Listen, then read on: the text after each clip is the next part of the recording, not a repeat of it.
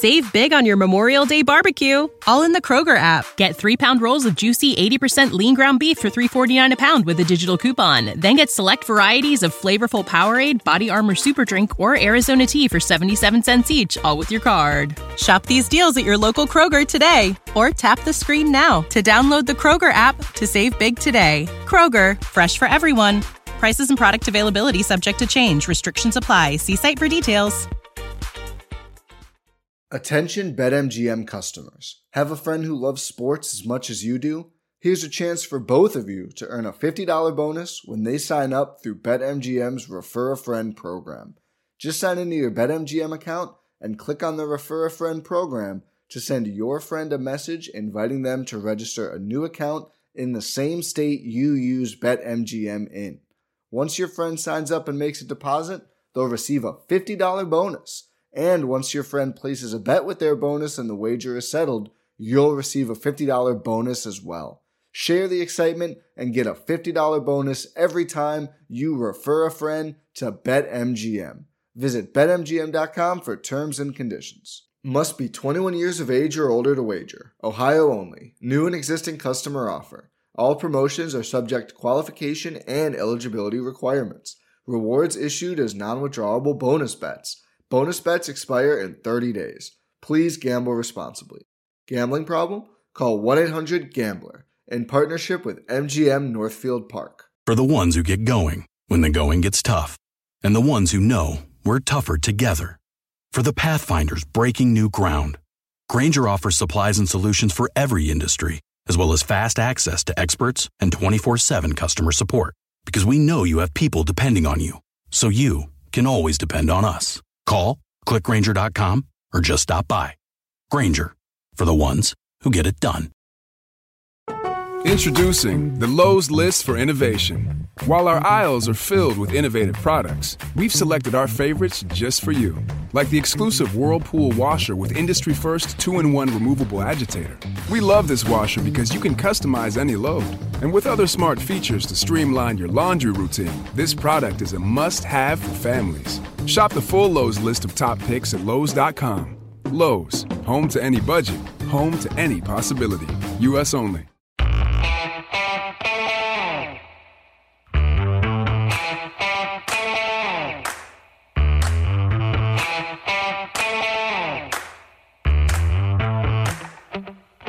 Hi, welcome to another episode of Film Study. This is Ken McKusick. Uh, today I'm joined by Sarah Ellison. We're talking about the topic of the day, which is Marshall Yanda's retirement. Sarah, how you doing? Good. It's been it's been a while, Ken. We haven't talked for a while since the season ended, so it's good to be back.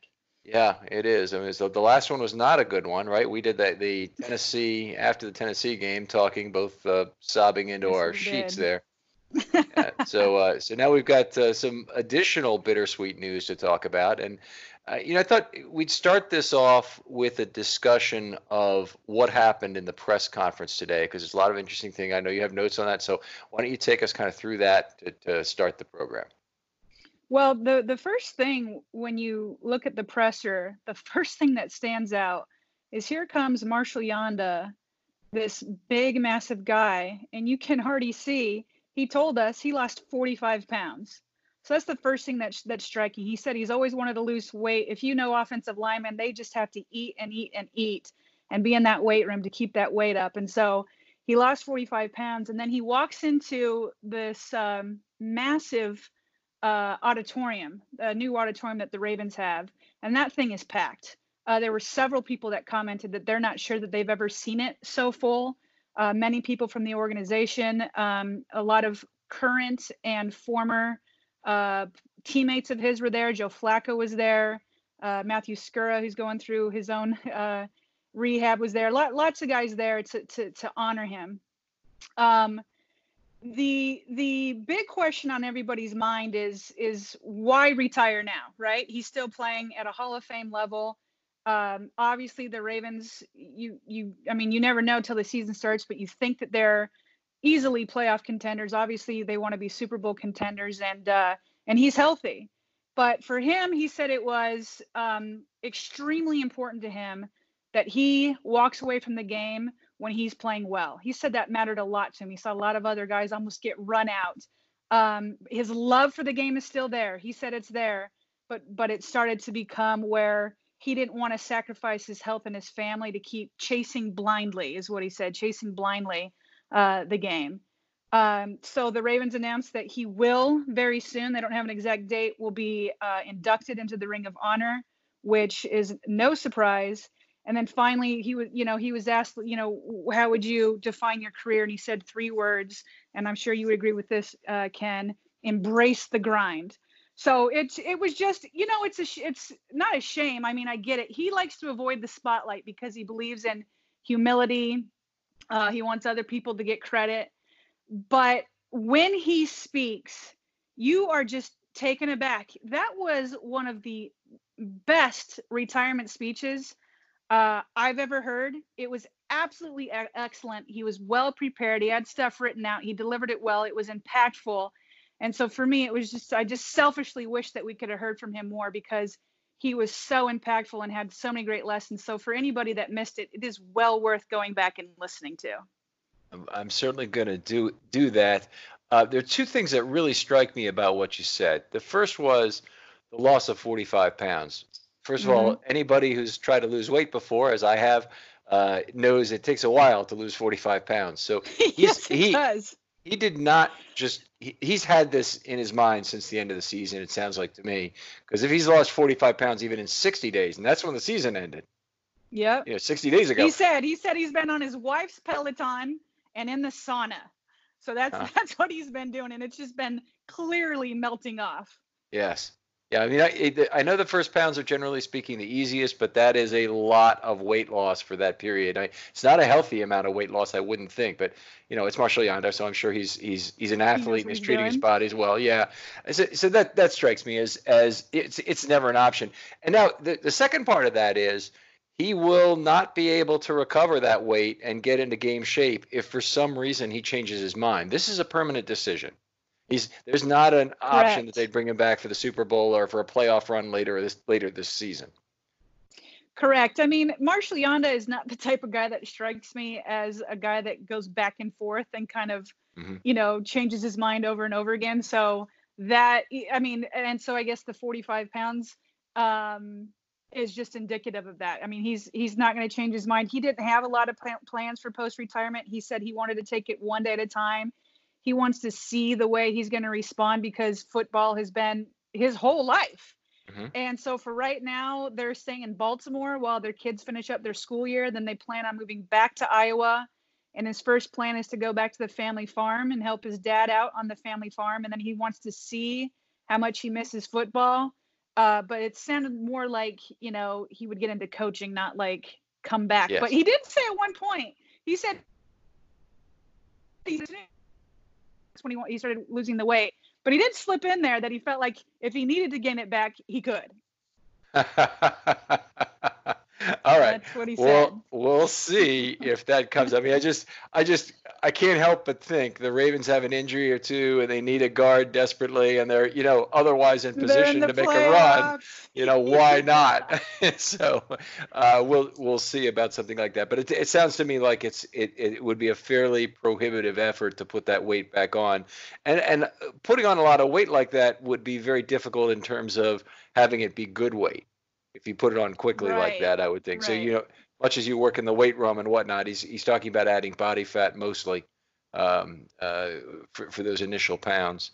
Um, the other point you made that I want to just discuss there was leaving at the top of the game because mm-hmm. Marshall says he wanted to leave and he'd seen other players run out. Well, basically, that's every other NFL player. There's almost no NFL player who literally the team, other players, the fans are begging him to come back when he retires. Well, the only other Raven that I can think of that I felt like retired when he had many years ahead of him was Jonathan Ogden. Now he did have that toe, but I remember explicitly Ozzie Newsome being like, "Man, this guy, he could have kept going." Um, but but he chose not to. But really, I can't think of many others that it was like, uh, you know, playing at that high of a level, yeah. and and said goodbye. I mean, uh, Lewis was playing at a very high level one year removed from his retirement. In his last year, he actually played pretty poorly, and he was terrible during the playoff run, despite a, a high tackle total. But you know, mm-hmm. he he he made a final three play impact on that beginning on second and five for the 49ers down on the on the you know, the goal line, where it was one of the greatest exits ever from the game. But we still we knew it was the right time for Ray to move on from Ray at that point. Ed Reed when he there left. There were so many times. There were so many times with Ray.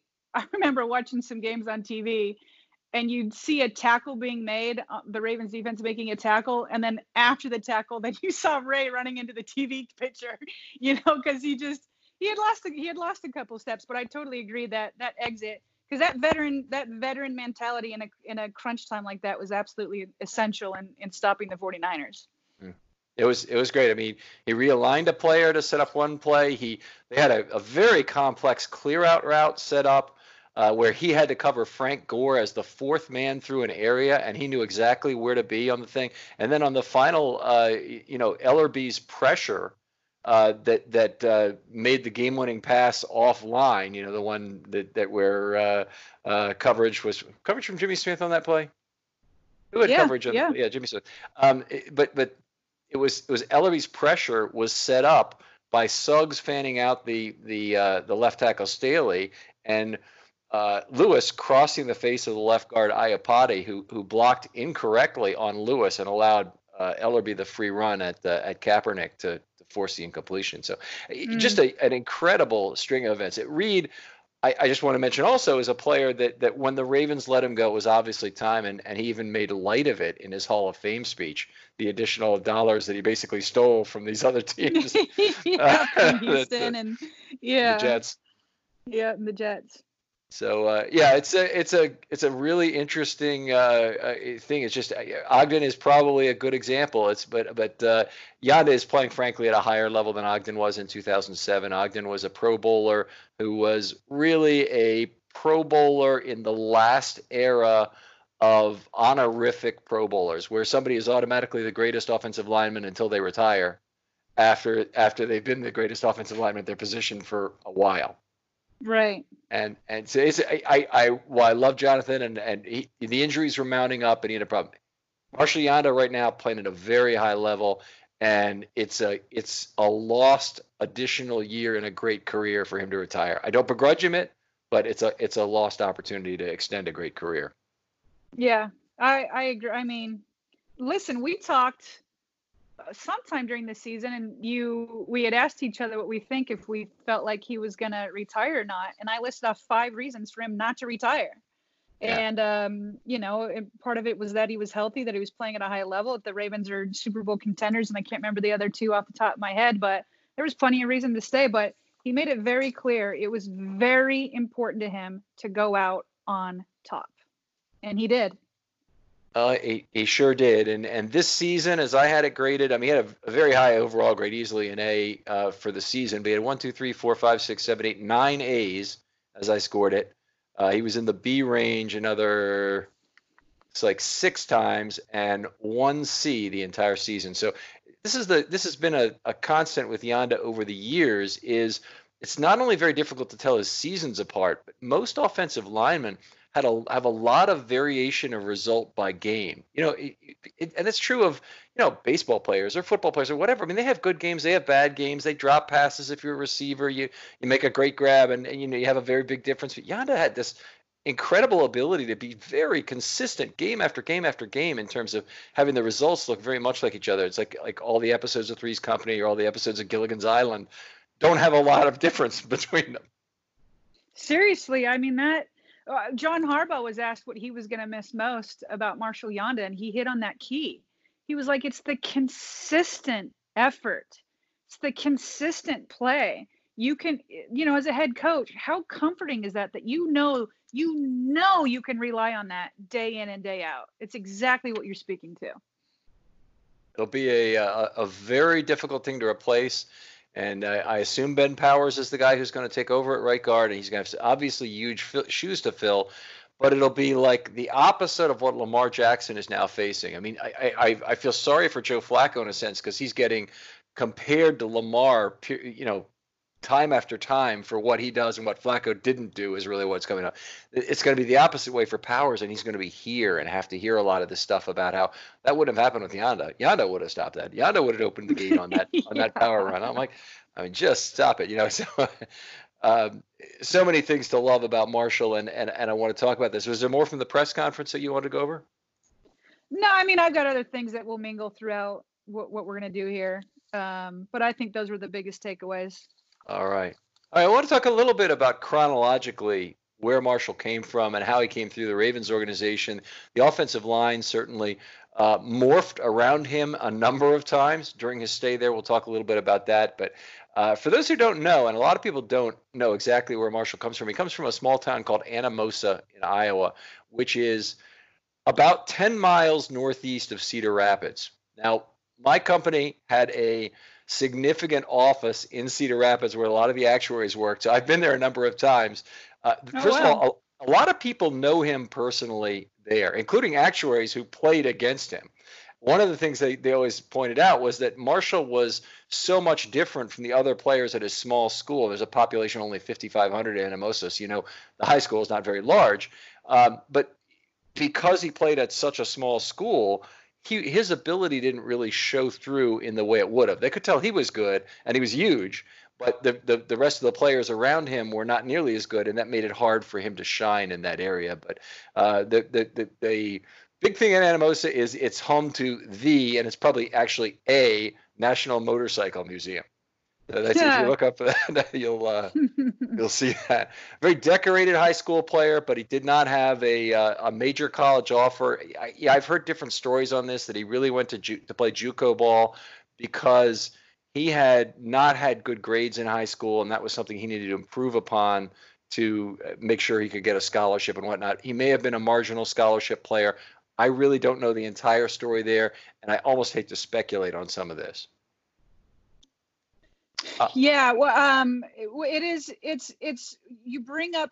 I had forgotten that he was a junior college player. Um, so I, it's like I'm I'm glad that you're you're pointing that out. I forgot about it until, um, you know, I, you know, I was looking through this this lineup for today, and then and then Marshall Yanda spoke about it today. I um, uh, we were just comparing him a bit to Jonathan Ogden because they're two um, Hall of Fame players, Marshall Yanda will be. And what's crazy, and I think this is so important that defines Marshall Yanda, you you always knew Jonathan Ogden was going to be great. Whereas as, as we go through the chronology here, not everybody knew Yanda was going to be great. Mm-hmm. And you get the first tip of that by saying, oh, he, he went to, to, to a junior college.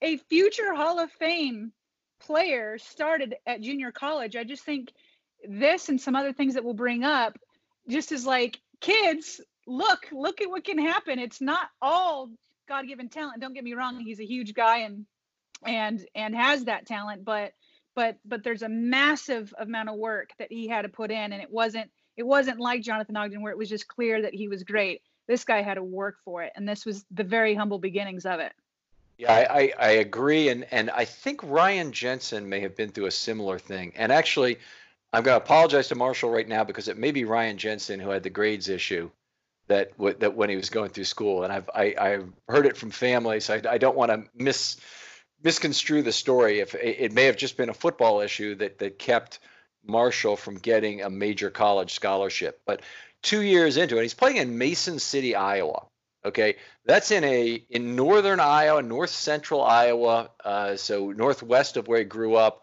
and is a small town of 28,000, still five times the size of where he actually grew up, but very small. North Iowa area area community college is where he played, and uh, and and he uh, played for two years there. And Iowa State contacted him about a scholarship. He was going to sign a letter of intent, and then Iowa offered him a scholarship on the day he or day or the day before he was to sign that. So kind of an interesting oh, wow. change of uh, events there that sent him to Iowa. Uh, obviously, I think he wanted to play there coming from Eastern Iowa. Cedar Rapids, by the way, that entire town just stops the day of a, of a Hawkeyes football game. All of Eastern Iowa does, but it's only about 35 miles away, and and so people are really excited for Iowa football, Iowa basketball too, but Iowa football in particular.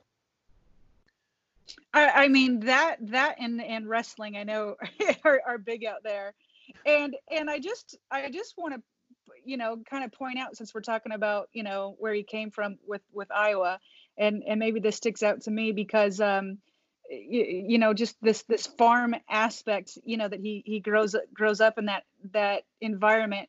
My grandfather was a farmer his whole life so my mom grew up on a farm and so Marshall Yanda just always fit that mold that I had in my mind of of um, farmers do not talk about uh, you know praising themselves or or anything like that. It is all about wake up at 4 a.m., go get your work done, just put in the grind, and and you keep your head down and you just work.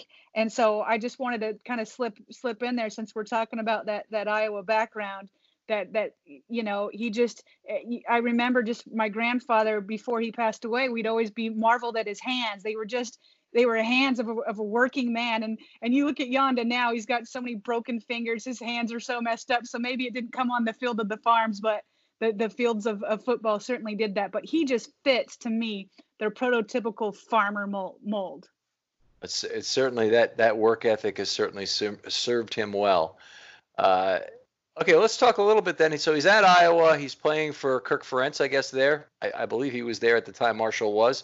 Uh, but it, it's a an offensive line system that is well known for overcoaching their players. In fact, sometimes you have to be a little bit worried about linemen coming out of Iowa that they've already hit their ceiling because they they're so well coached. But uh, the Ravens really went out on a limb and if you've ever seen the Ravens draft board, and I'm sure you've probably been in the room during your time with the Ravens, uh, that you see the stars and dots they have on the draft board. You seen that? Yeah. Yeah. Okay. Yep. So they put a red star on players, and the, the way I understand it is that each of the scouts is allowed to identify one player, and maybe at some point you're allowed to identify more than one, but one player who identif- embodies the Ravens, and at least one of the, the scouts that year identified Marshall as a red star player. So they had the 101st pick in the draft. They traded up 15 spots, did a very unravens like thing, especially for the third round, and traded three picks to move up to number 86. They traded 101, 166, and 203 to move up to 86 and get Marshall Yanda. So you know they loved him.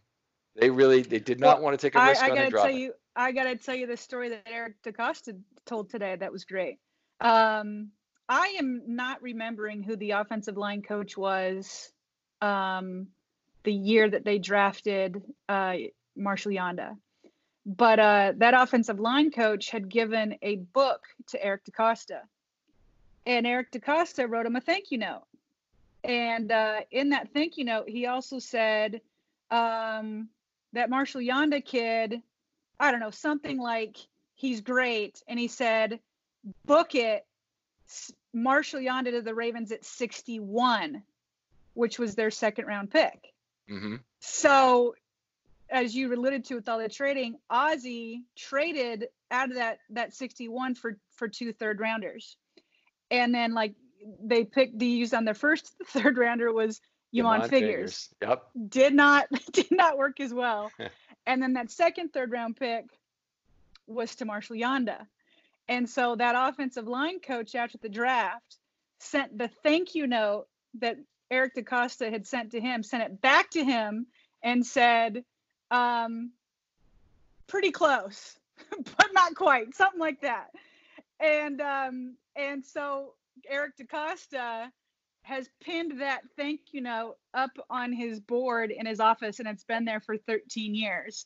And he's just so proud that that, that third round pick is turned out to, to, to be who he was. But for 13 years, he's always looked up and, and looked at that thank you note, reminding him about the, the circumstances of, of drafting Marshall Yanda.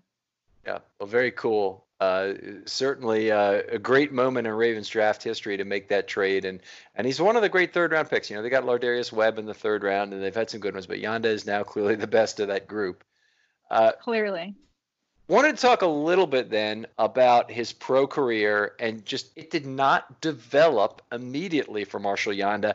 And part of this, I think, was some obviously a lot of talent on the Ravens offensive line beginning in 2007 when he arrived, but also some probably some missteps in terms of managing that line and figuring out exactly what he was going to be best at. So we want to talk about that starting in mm-hmm. 2007 because Yanda came to the Ravens and was drafted as a tackle. Now that's true of a lot of offensive linemen is they come in as tackles. Patrick Mekari, you know, played tackle at California, for example, doesn't have the arm length to play tackle at the at the NFL level, though they might do it in an emergency.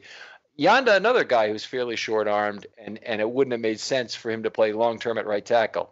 Except that when he did play there, he was outstanding. He was absolutely outstanding at right tackle. That including started 12 games uh, almost right off the bat in 2007 because because uh, Adam Terry was the Ravens' right tackle when he came in. He was injured in the very first quarter of the first game, and Yanda came in, I believe, for the first play of the second quarter. I can't verify exactly. I was looking at it last night, but I believe that's mm. when he entered.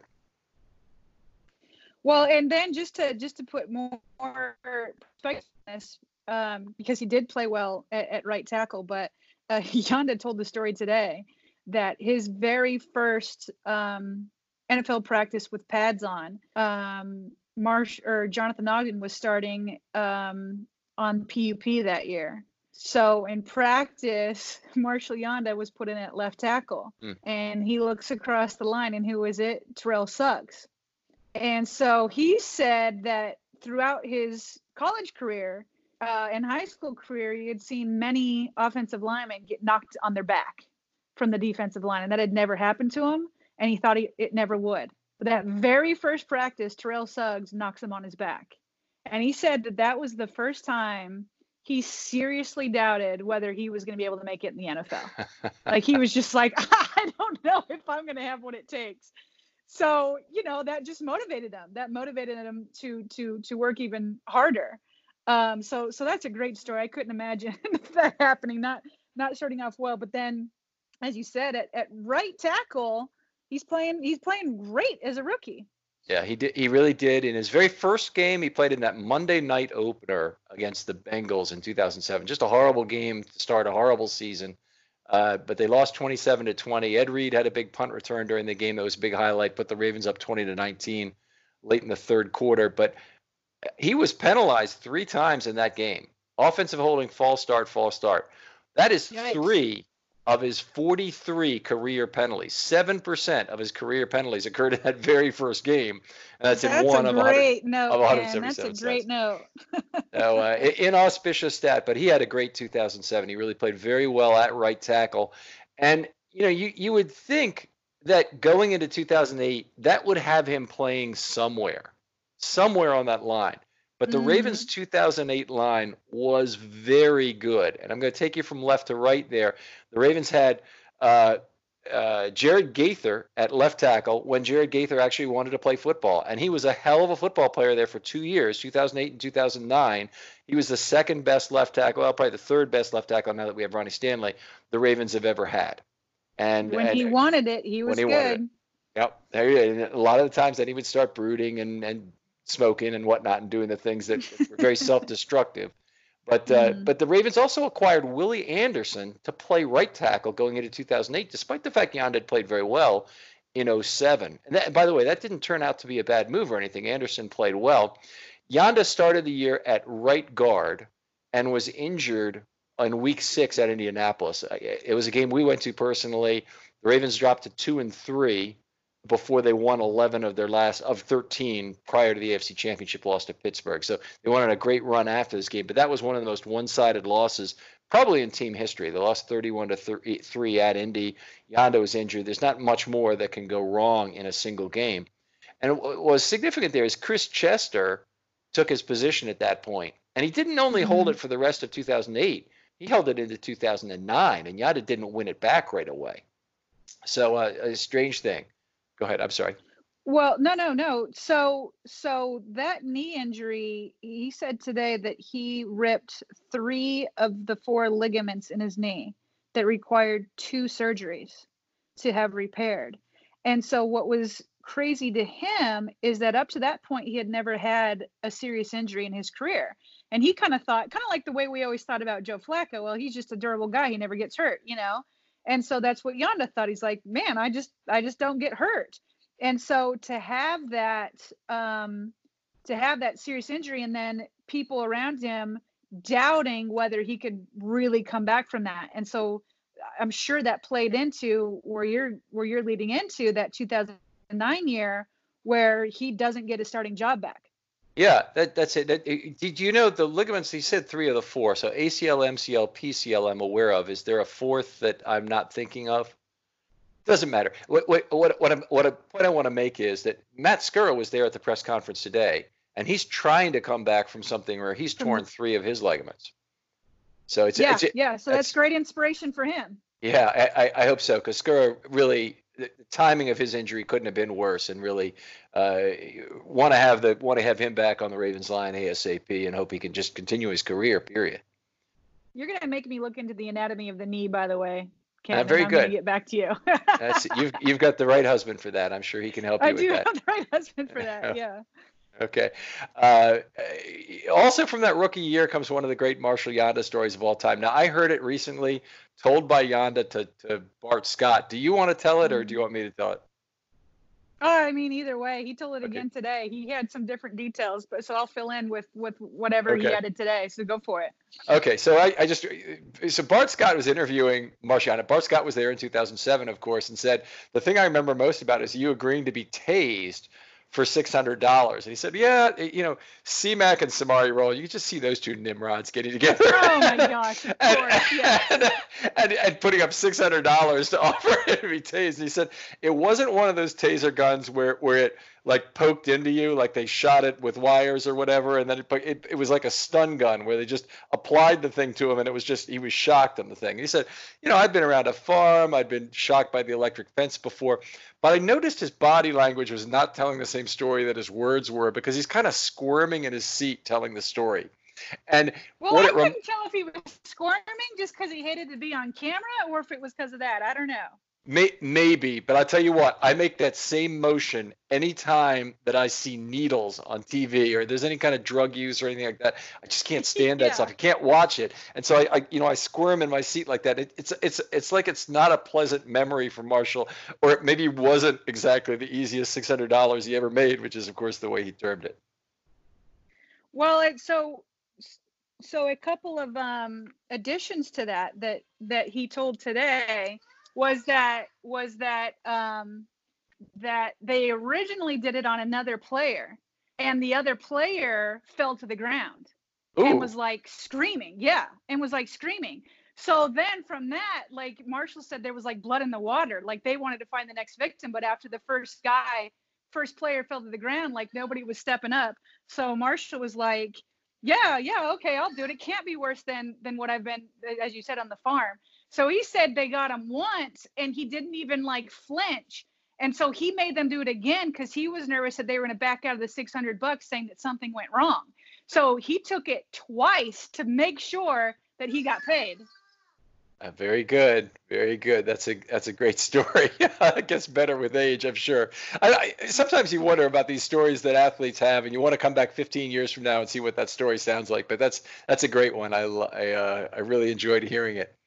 Uh, that 2008 team, uh, among the best offensive lines the Ravens ever had. Willie Anderson at right tackle, Jared Gaither on the left side. Uh, Yanda starting at right guard, but even Chester. I mean, he ended up being not good enough to hold a job on the Ravens offensive line. That's about the only offensive line in the league that Chris Chester couldn't have played on because he ended up being a hell of a lineman for his career. Ben Grubbs was at left guard, drafted in the same class as Yanda in, in round one at number 29. And then Jason Brown was moved to center that year and played extremely well in his final year with the Ravens. So uh, just it's a, crazy to think about. It's crazy to think about how many people left for major paydays elsewhere. Oh yeah. Chris Chris Chester, Grubbs, Brown, Jason yeah. Brown. Jared yeah. Gaither swindled swindled the Chargers out of a bunch of money. he totally swindled them. he, he sure did. he sure did. But that's that's to your point um, that's why it was so. I mean, also coming off off the the knee injury, uh, or no, uh, uh, you're still talking about 2008. Never mind. Um, is that are those same players there in 2009? Uh, well, no, because Brown was gone. But it was 2007. He did come off the knee injury, and he was. It was 2000. I'm sorry, 2008. Right? He had the knee injury. Yeah. That's right. Yeah, yes. Yeah, yeah, yeah. Okay. okay. Well, let's continue. 2009, a great year to start back because it's another great offensive line. And honestly, I think the 2009 line was the best. And I'm also going to say, I think, despite the fact they only went nine and seven during the regular season, I think the 2009 team was the best of the 08 to 12 era. Now, there are a lot of people who disagree with that, and I don't really care. but but uh, the, the 2009 team had had the best offensive line, and Yanda was there. Uh, he didn't get he didn't get the start um, uh, right away, but he finally took over for Chester in Week 12. He had a couple starts earlier than that, but in Week 12 he, he, he took over at right guard, had a monster game versus Pittsburgh, and then he really held the position for the rest of his career. But you can see he, how long it took him. Yeah, well, he said that that that transition between 2008 to 2009, he he talked about it today. Uh, he he was like, I was benched for 11 games in 2009. He said that was the toughest time of his career, uh, coming off that injury, and then people just really not sure that he could come back and play at play at a high level.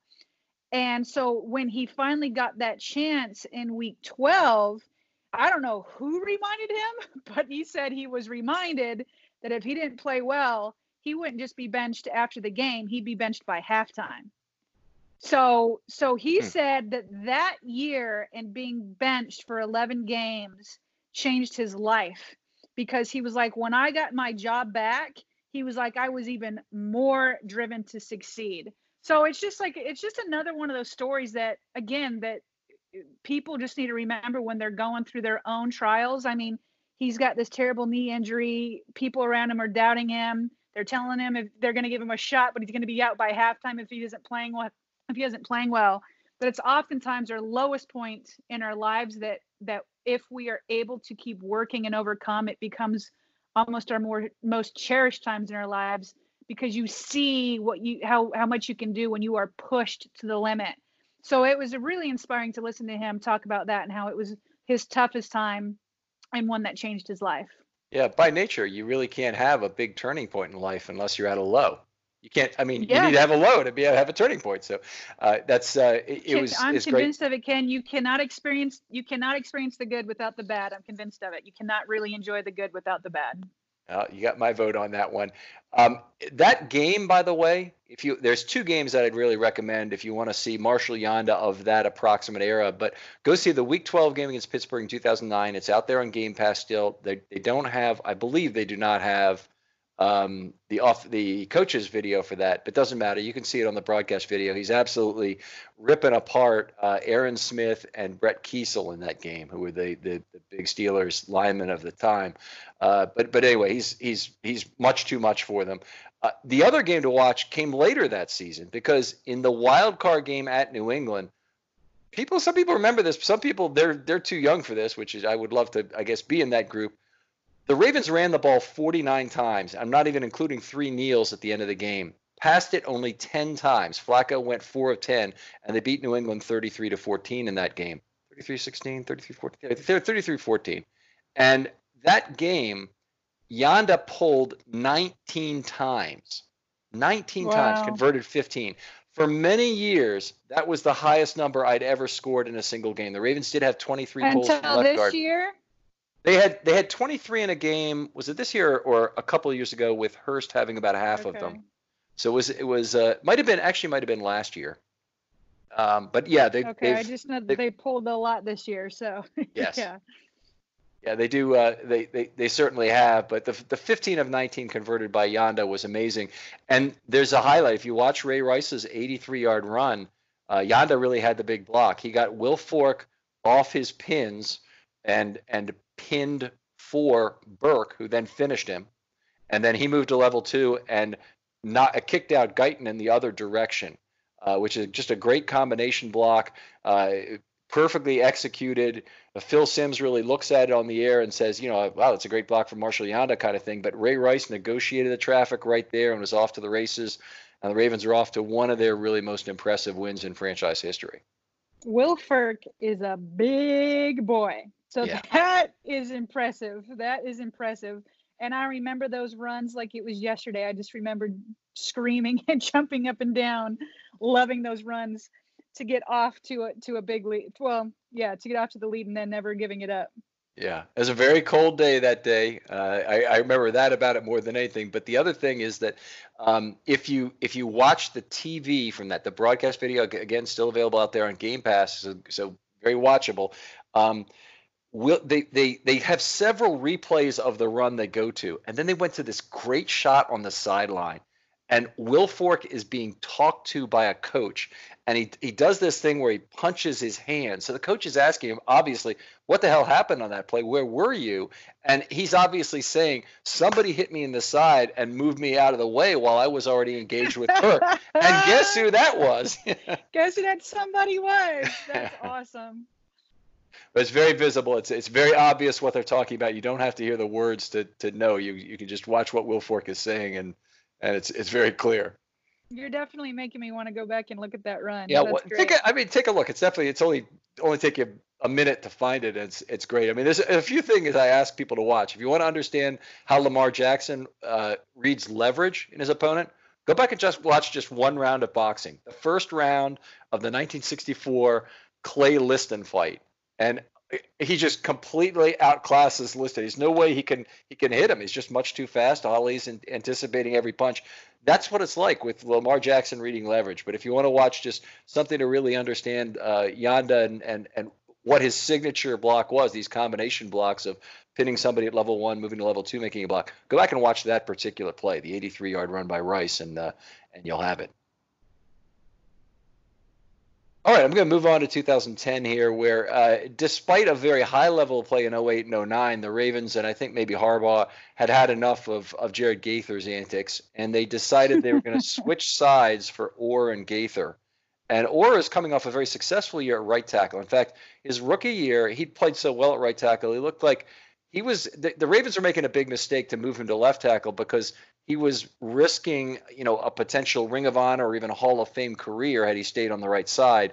Uh, and it appeared that way then. I mean, with with what I know now, I, am not sure that that risk was really there. But anyway, it didn't work out for him, and it really severely stunted his growth to play at left tackle. And they eventually did move him back to right tackle as a Raven, but uh, that back and forth nature with McKinnie in and, and McKinnie out, and then and then to get Monroe in and him moving back to right tackle, that did not help Oher's growth, and it really uh, ran him out of Baltimore. He, he, he, his career was a ski slope in terms of production, but uh, you know he was he was uh, not helped by that move. Uh, but all the while this is going on, when Gaither developed a back injury after Oher was moved to left tackle, Yanda took we his put back injury in quotes. yes, yes, that's exactly yeah. right. Air quotes. Yeah. Yes. Go ahead. Yeah, it was it was a, a, work ethic injury of some sort, and they they looked to. They did look to, I believe, trade him before the 2010 season, but it may have been the 2011 season they were also looking at anyway. They'd finally had enough after after that. Yanda took his place at right tackle and really put in a Pro Bowl type year. I thought he should have been the Pro Bowl right tackle uh, or a Pro Bowl right tackle in 2010, but for whatever reason, he, he wasn't given it and still had no Pro Bowl through four seasons and really had not yet established the regular position. He'd established himself as a starter. He wasn't going to lose that again. But that it wasn't until 2011 that he finally moved back to right guard his fifth year, made the first of his seven Pro Bowls. So You wait till your fifth year to make your first Pro Bowl, it's, and then you still make. It's bananas. Yeah. I mean, just again, it speaks to what I what I was saying earlier, and I might bring it up more. It just again, a Hall of Fame player at junior college starts off his rookie, you know, practice getting knocked on his back, and then you know, is switching back and forth between positions, and then finally in his fifth year makes his Pro Bowl. I mean, he just he's just grinding behind the scenes the entire time. I, I, was just checking while you were talking there, and, and I'm wrong. It was, it was the first of eight Pro Bowls he made in his fifth year. That's very, very hard to do. So he only missed the Pro Bowl once uh, after that due to injury. But uh, but uh, a very impressive season in 2011. Uh, he was with Grubbs for no, he was not with Grubbs. Yes, he was. That was Grubbs last year in Baltimore was 2011 uh, before he left. Yeah, uh, because uh, he didn't. He missed the Super Bowl. I remember that. Yeah, he left the year of the Super Bowl. Good tandem there. The Ravens uh, line was in turmoil. They moved Oher back to right tackle. They moved McKinnie in at left tackle at the start of the year the crazy thing was the 2012 season started and the Ravens are on their Super Bowl run. The lo- offensive line is having problems. First of all, um, mm. you know mm. they they had a they had Kelechi Osemele they drafted in the second round in 2012. They started him at right tackle. A lot of people don't remember that, uh, though he did play left tackle with the Ravens as well. They left him there for the entire season, and McKinnie was very much playing like Gaither was, which means he's he's he's not acting like he really gives a crap about football. Mm-hmm. And and they left him on the bench for the entire season. And Harbaugh finally so right. Yeah. and Harbaugh finally decided after bad poor play from Oher, McKinnie on the sideline, Osemele not really not really doing it at right tackle like they thought he might at guard, and then poor left guard play from three different players. Harewood, Reid, and Bobby Williams shared that left guard position. They were all awful, all awful. And so finally yeah. they decided we're going to move Osemele into guard to fill that hole. We're going to move McKinnie into Oher. He can't be any at left tackle. He can't be any worse than Oher. And we're going to move Oher right. back to right tackle where he played well as a rookie, uh, and, and, see how that works out. What and week? What week did he finally do that? The first week of the playoffs for the Colts. It was the first yes. week of the playoffs. and, then, and then of course, you're in the doghouse, man. You're in the doghouse. It's a it's not just a doghouse, it's a kennel. He's running a big kennel there. He's, uh, it's a kennel. But it's not without merit. I do I just want to put that in there. A lot of people get mad at at Harbaugh for putting people in the doghouse. But I mean, if if this is the NFL, man, if you're not if you're not working, then then why are you being rewarded? So, I mean, but it is crazy how they put that cuz people talk about how lines need to be together for weeks if not months if not years mm-hmm. to really develop a chemistry. So I do remember it being late. I forgot that it was in the playoffs that he finally made that big shuffle. And then, I mean, it was massive. It, yeah. I, I, Joe Flacco, uh, and this is true of most quarterbacks, obviously, but when he's got a clean pocket, I mean, you saw it. You saw it in the playoffs. He he he was comfortable back there makes makes all the difference in the world. And and the Ravens' run game also was outstanding. Osemele just immediately jumped up to a completely different level of play. He was the biggest gain of the three. Um, in, particular, because the play at left guard was so bad, but Osemele just made block after block against the Colts. And I, I went back and I looked at this. I don't think PFF graded him all that highly for the game, but he had a ton of great blocks in that game. And I, I just, I, I, all three of them were probably at a higher level than the player there before, with the exception maybe of right tackle. I don't think they got a lot of gain at right tackle with Oher versus Osemele, but they, they, they gained at left tackle and they gained at left guard big time. And Flacco, of course, was 11 and 0 in the in the postseason that year in terms of touchdowns and interceptions. It was it was perfect. I just just because we're talking about the ele- we just moved on from 2011 2012. Yeah, I mean, I just wanted to point in there that um, Yanda spoke about that today and how he said we i mean i hate to bring the game back up but that game um, against the the patriots that um, you know lee evans dropped the, the touchdown the game winning touchdown pass. And uh, he said he and birk were literally hugging and celebrating thinking that they were going to the super bowl. And he said he goes i've just never felt anything like it. He's like it just felt like my heart was ripped out when i realized you know we hadn't won. And so but he's you know and you've heard it you've heard it from so many players and and and Yanda just added to it that they just really believed that that 2000 season molded molded and hardened them.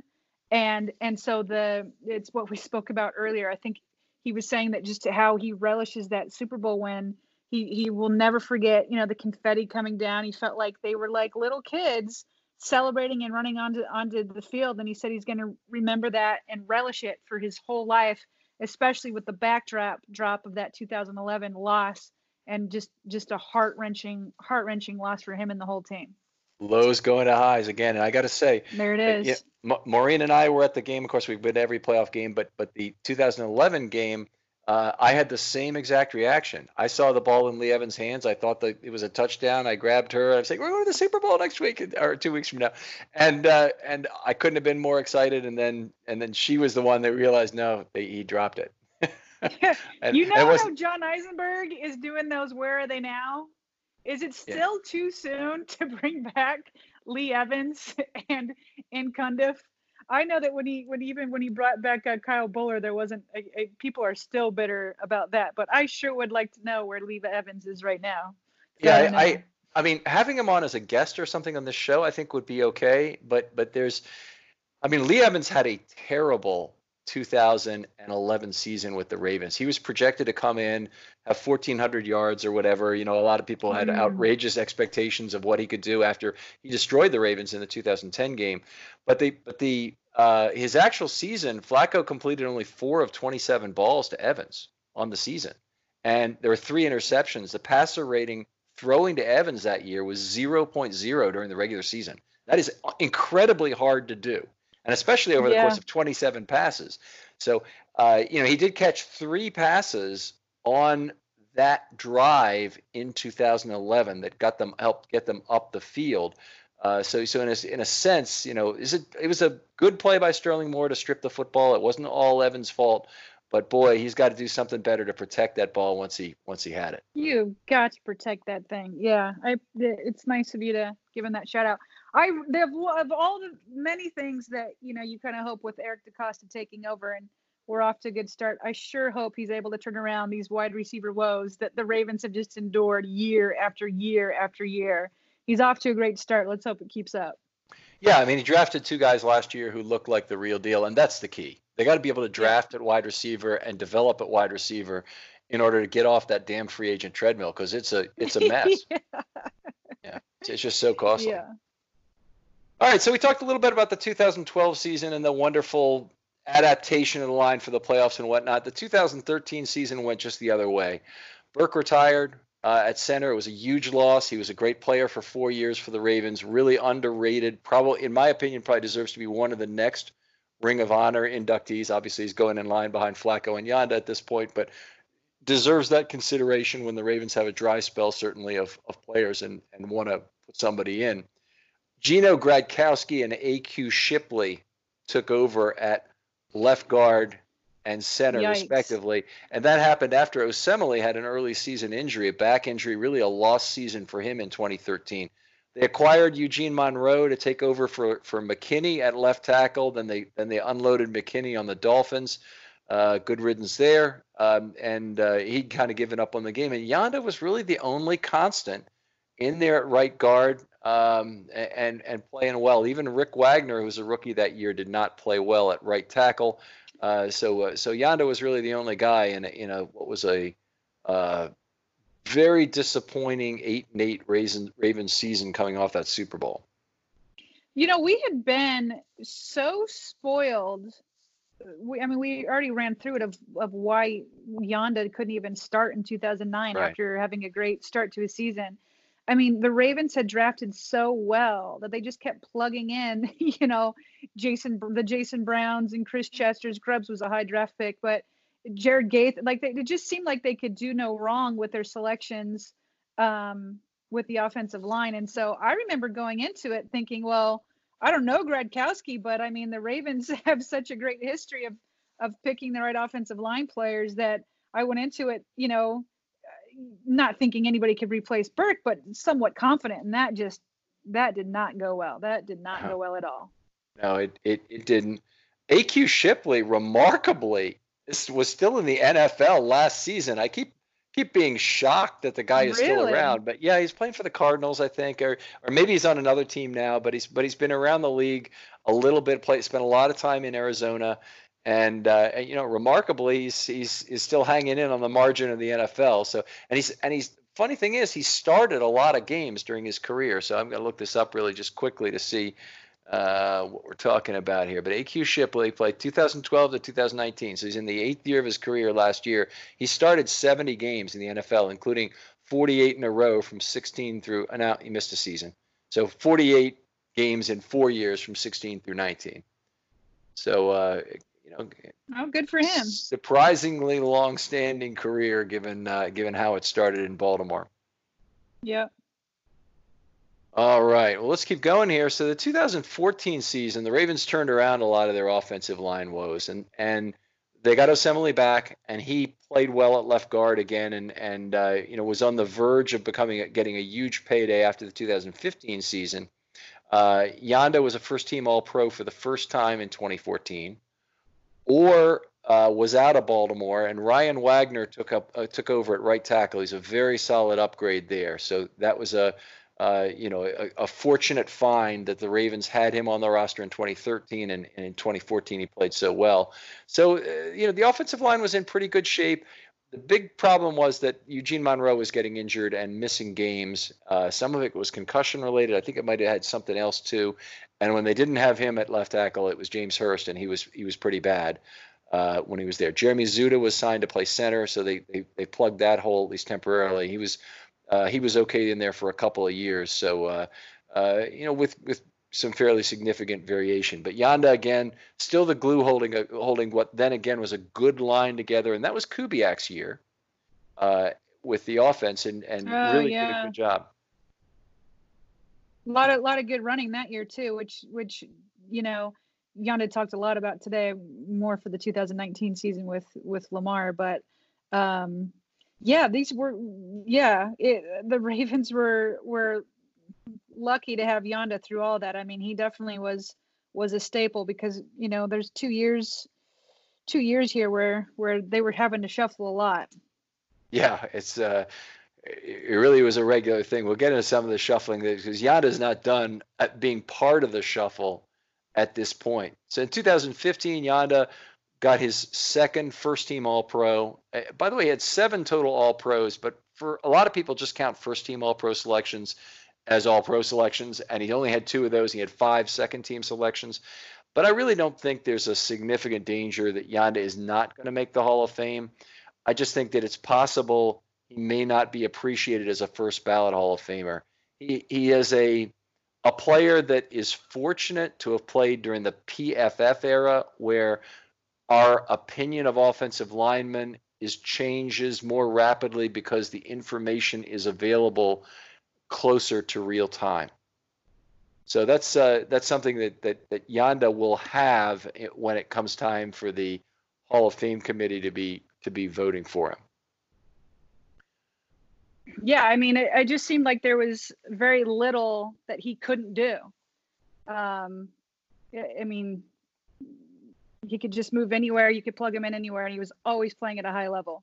Yeah, very, very much true. And and in, in terms of the individual responsibilities of a right guard, very much that was that was the case too. He did everything in an above average way, and did very few things poorly that that he would get grading deductions, at least in my system. I mean, didn't get penalized a lot. He gave up very few pass rush events. Uh, we'll get into some of this later because I, we have another section on this. But 2015, anyway, disastrous injury-filled season for the team around him. Obviously, it's a team that the Ravens, a, a year the Ravens wanted to forget, but it did at least help them get the sixth overall pick. And Ronnie Stanley, beginning in 2016, who really solidified that blind side. The 2016 season he, he had his sixth straight Pro Bowl appearance, but this was more important than this. He had a torn labrum and yep. moved to left guard during the season because he wanted to be able to block with his right arm, which was still okay, and be able to defend the inside rush effectively. And so he would have had a harder time, obviously, doing that with a torn labrum. I guess he was all geared up and whatnot, but doing that with a torn labrum and having the strength to do it um, if it was left arm on the right side trying to defend that inside rush. If there is any one season that I could pick out and be like, this is the one that is just quintessential Marshall Yanda, it would be 2016. Obviously, 2016 as a team, um, you know, doesn't stand out big time, but uh, it is just it is bananas to me that like your right shoulder's it's it's gone or you're it's gone. And like but but this guy uh, and this is you know we talk about this uh, you know there's or there's debate sometimes online about you know how far football players have to sacrifice their health and their bodies. It is it is beyond me that like you should be done for the season.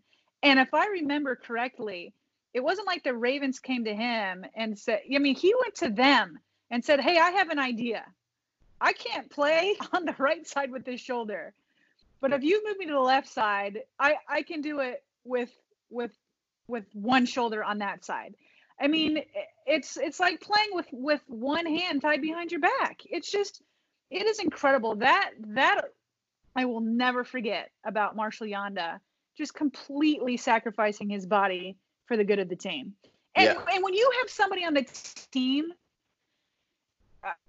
and we, we might get to this later about how he makes other people around him better, but when you have somebody on the team that is this all pro player consistently going to the Pro Bowl, and you see him willing to do that, then what sac like what excuse do you have if like you broke a finger or or something else? like there's no excuses when you are playing with Marshall Yanda. Just just an incredible uh ample he is. Yeah. I, I, I, it was a it was one of those outrageous seasons. It, it, ranks up there with Ronnie Lott getting half his finger taken off in order to keep playing yeah. one season. But um, Stanley uh, uh, was playing next to him, and that torn labrum should have shown up in a disadvantaged left B gap. So it should have been the A gap should have been better, the, the, but the B gap there should have been real problems. But Ronnie Stanley with Yanda on that same side. Okay, now I'm just going to say Yanda uh, Stanley came back from an injury, and his this is his rookie year, so he's only played three NFL games. Played reasonably well at that point, but he got an F in that game at Pittsburgh when he gave up four holding penalties. Had four holding Ooh. penalties against. So that was a that was a pretty awful situation. But he then came back, and the next eight weeks ascended to who Ronnie Stanley was. And this was with Yanda next to him. He got CCCBA, A minus AA to finish the season. PFF was was dripping over him as being one of the greatest, um, you know, left pass blocking left tackles in the game already at that point. Uh, he certainly made a, you know incredible jump forward after that Pittsburgh game in those last eight weeks of the season, and, and that's of course with Marshall Yanda playing next to him. So even Marshall Yanda with a torn labrum, disadvantaging the gap next to him, is still a, a huge help. So I, I, that was a, another big moment. That 2016 season, I'm with you, Sarah. Just a, a thing to remember. It's incredible. All right, 2017, Yanda was out for the season in the second game. That horrible. Let's see, was it week two, week three that they that they went to London? I forget if it was week two or week three, but anyway, he he either was, was, I was going to say two, but Okay, so he was yeah, hurt that, in that, that game. I'm trying, to, I'm trying to block it out of my memory, Ken. That was a bad, bad game. It was awful. It was awful. We, we enjoyed going to it, but uh, but it was it was just a, a nasty, nasty thing. I never I never need to go back to that country again to, to watch football. I can tell you that. yeah. Um, that that that 2017 line though, even without Yanda, played reasonably well. They had Stanley at left tackle, Hurst at left guard had his best season uh, purely as a left guard. Uh, Ryan Jensen moved to center, and this was the great leap forward for Ryan Jensen. At the end of the year, he got a huge contract with yeah. Tampa Bay, of course. Um, Matt Skura was playing his first year um, uh, at right guard, and at least developing. He, he didn't play all that well. He was okay, but but he uh, he was developing the consistency, developing the durability we would know Skura for in the years to come. And then Austin Howard was at right tackle and uh, enjoyed Austin's time in Baltimore, even though it was relatively short. He's he's one player who I mentioned is having no pancakes in a game, and he tweeted to me, "Wait a minute, you missed this one." it was just kind of cool. that is hilarious. I didn't know that. Yeah, he didn't. He didn't actually um, tweet exactly that, but he just he tagged me and he said, you know, it's like drive three, play four. You know, look at this. It's Austin from Austin Howard. So I knew it had to be about him. And I go, oh, wait, I missed that pancake. You moved to level two. I, I, thank you for pointing that out. Funny. um, a quick quick note on this one. Um, Marshall Yanda was asked if there was a moment or a time where when first started considering retirement and he said it was at this time in 2017.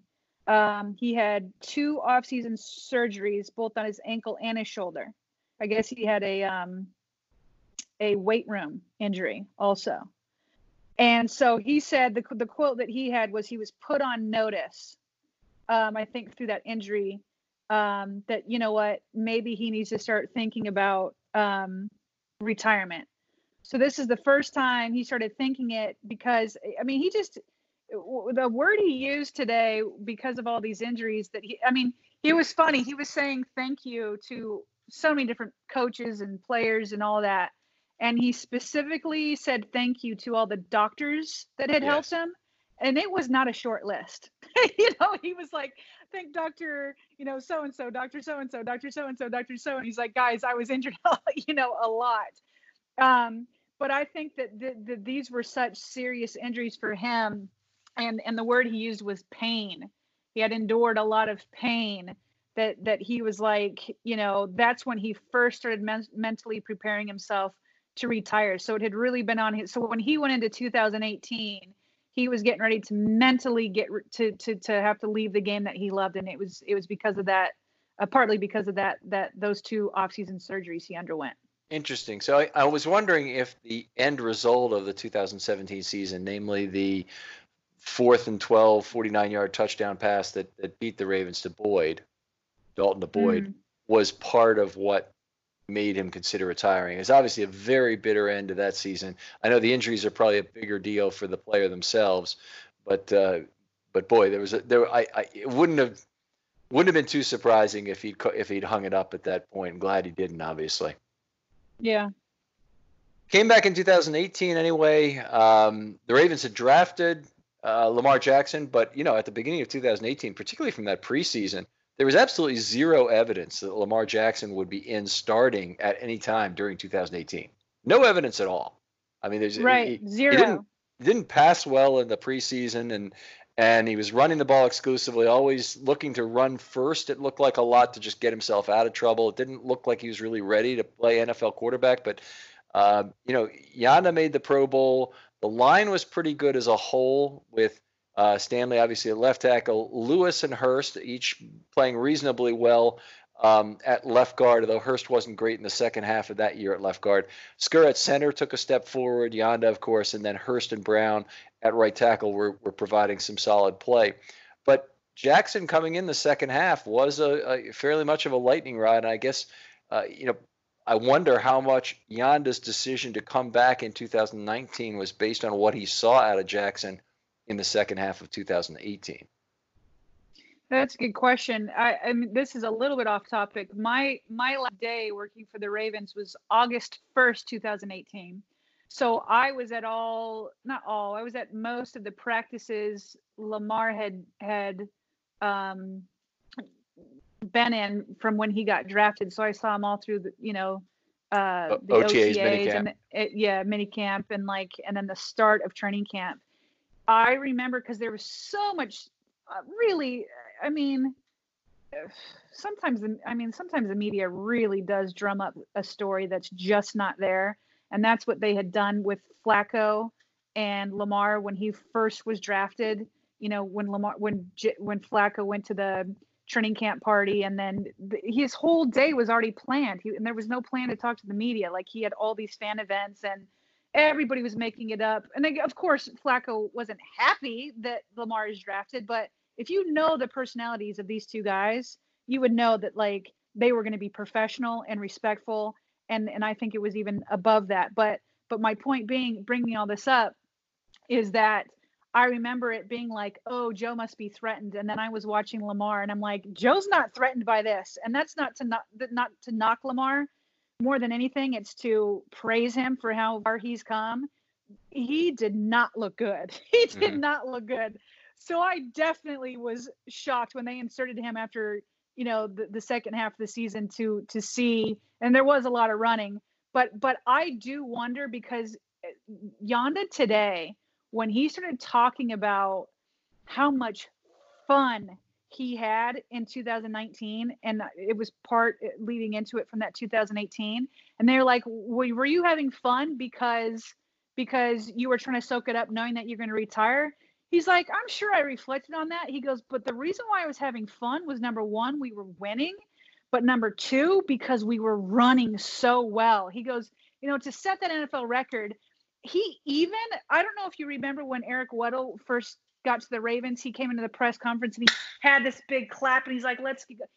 I had never seen Yanda like that before because he doesn't like the spotlight. When he started talking about running the ball, he did. He clapped. And he's like, man, this is making me want to get out there right now.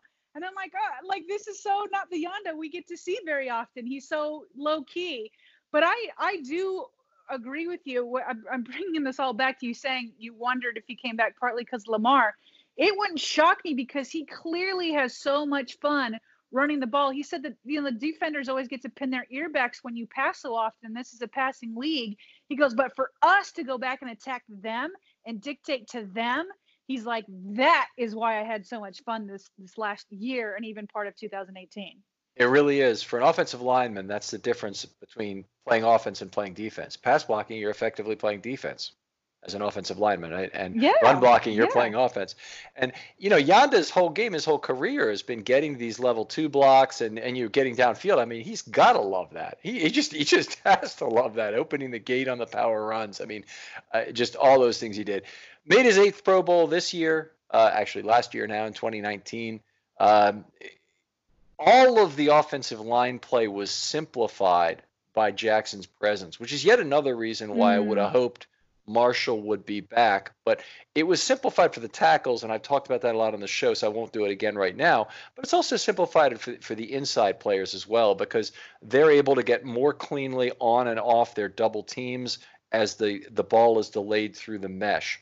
So that, that, that mesh handoff is not done at full speed and Ingram knows just how to delay through it and then accelerate out of it uh, with or without the football. But when they do run downhill, run to the inside, they have a lot of time to set up and move those players off the double team, and then to get off those blocks and move up, climb to level two, and and and uh, and make a combination. So it's really a very fun system for the offensive linemen, I'm sure, to play in and get to make their blocks with those edge defenders also fairly well frozen. Yeah, and I, and I mean, and again, I don't want to downplay Yanda. I mean, he's he's irreplaceable. One thing that does give me some hope is what you're saying with with Lamar that he does simplify it. So whoever is put into that spot, if it's Ben Powers, there is going to be um, Lamar provides a little bit of of grace almost, where it's like, you know, he can make up for for some mistakes or make it even you know erase some of those mistakes so that is one thing that i'm i'm just kind of like you know crossing my fingers that because it is although you know lamar needs the protection i mean my goodness if he goes down the ravens are, are in trouble um but but it, it's like you said he does i think i've said this before on your show that i think that if you're playing at a you know b level then then lamar jackson can make you look like you're playing at a b plus level and so that's my hope with whoever uh, is is is gets that right guard job. Yeah, looking at the grades this year, I'd say the difference is even more than that, Sarah. Really, that, what would you do?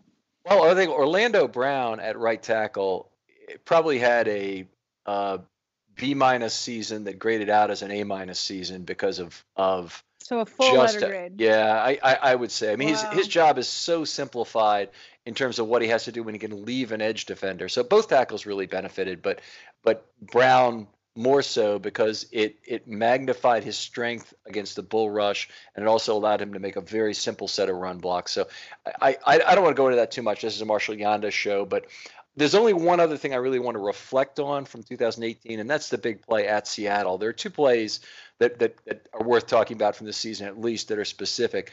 But the fourth and two versus Seattle, of course, was a turning point for the season uh, in a lot of ways. There are other plays in that game, very big game. I mean, Peters' interception, run back, and the missed field goal that, that Seattle had. But that fourth and two game, the game was tied at, at 13, uh, and the Ravens could have gone up by three. Harbaugh took the offense off the field. Lamar, he asked Lamar, "Do you want to go for it?" And Lamar goes, "Hell yeah, coach, mm-hmm. I want to go for it." And and then he turned to Yanda and said, "Do you want to go for it?" And so then the the totem pole of order became very clear. Yeah. But what I thought was cool about that is Yanda pushed well, really, that decision. Go ahead. Oh, sorry. Go. I'll let you finish. Sorry, I, I, I thought you would finish. Go ahead. I, I, but the, Yanda pushed that decision kind of back to, to Jackson and said, you know, hell yeah, if you want to go for it, I want to go for it. And and that's the kind of leadership from from behind or leadership, you know, however you mm-hmm. want to call it. You know, he led by following in that instance. And, and I, I, I, never saw a better instance of what I appreciated Yanda for than that exact moment.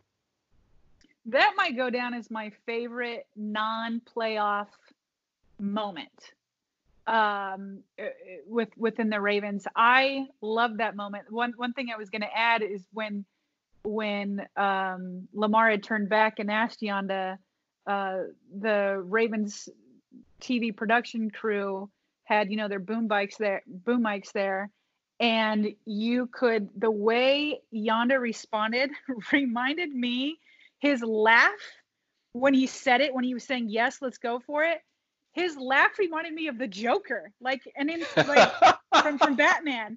That it was like he and that and and players talk about it all the time that they like there's this switch. There's so many of these NFL players that are like the nicest teddy bears that you'll ever meet, and then they get into the game and they switch.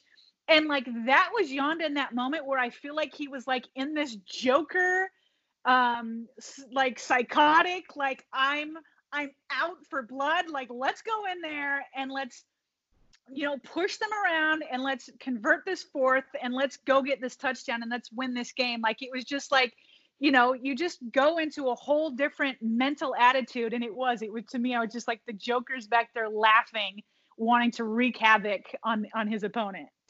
Uh, went in there with the heaviest personnel group you can ever really run, zero, zero 32 as I would call it, but they had six offensive linemen on the field. I guess they used to have Haloti Ngata out there, but three tight ends. They, you know, they had Jackson as the the lone back. They had Ricard in, I guess, as next to next next to him somehow, and you know they they just ran power, you know, uh, sorry QB power, and it just was mm-hmm. really unstoppable. The the the, the Seattle didn't have nearly the person enough big personnel to to impede them. And then Lamar got into level two and, and ran through a tackle to, to, to go for the touchdown. Just a great moment. The other one I wanted to bring up was the third and one on the final drive against San Francisco. So the Ravens get the ball back with 6:29 yeah. to go in that game, and they had two big plays. The first was a fourth and one uh, earlier in the drive, yeah. which they converted, and the second one was a third and one. And on that second one, uh, Yanda pulled from right to left. He didn't do too much pulling, by the way, in 2019. He greatly reduced role. was mostly on the front end or the the,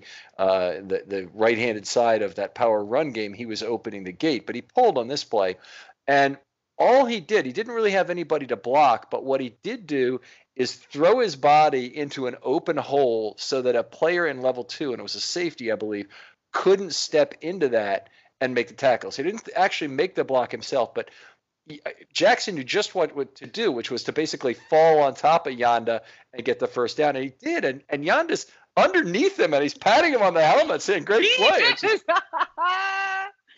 I was gonna, I was gonna bring that one up. Uh, we were gonna get into like the you know things that we'll always remember. That one is it. It's like imprinted on my mind where he is stuck underneath the pile. If I mean, it's football players are used to it. If I were underneath the pile like that, I'd be freaking out but he's just down there again. It just he's just laughing and patting him on the head, and it's just like I love these two their their chemistry.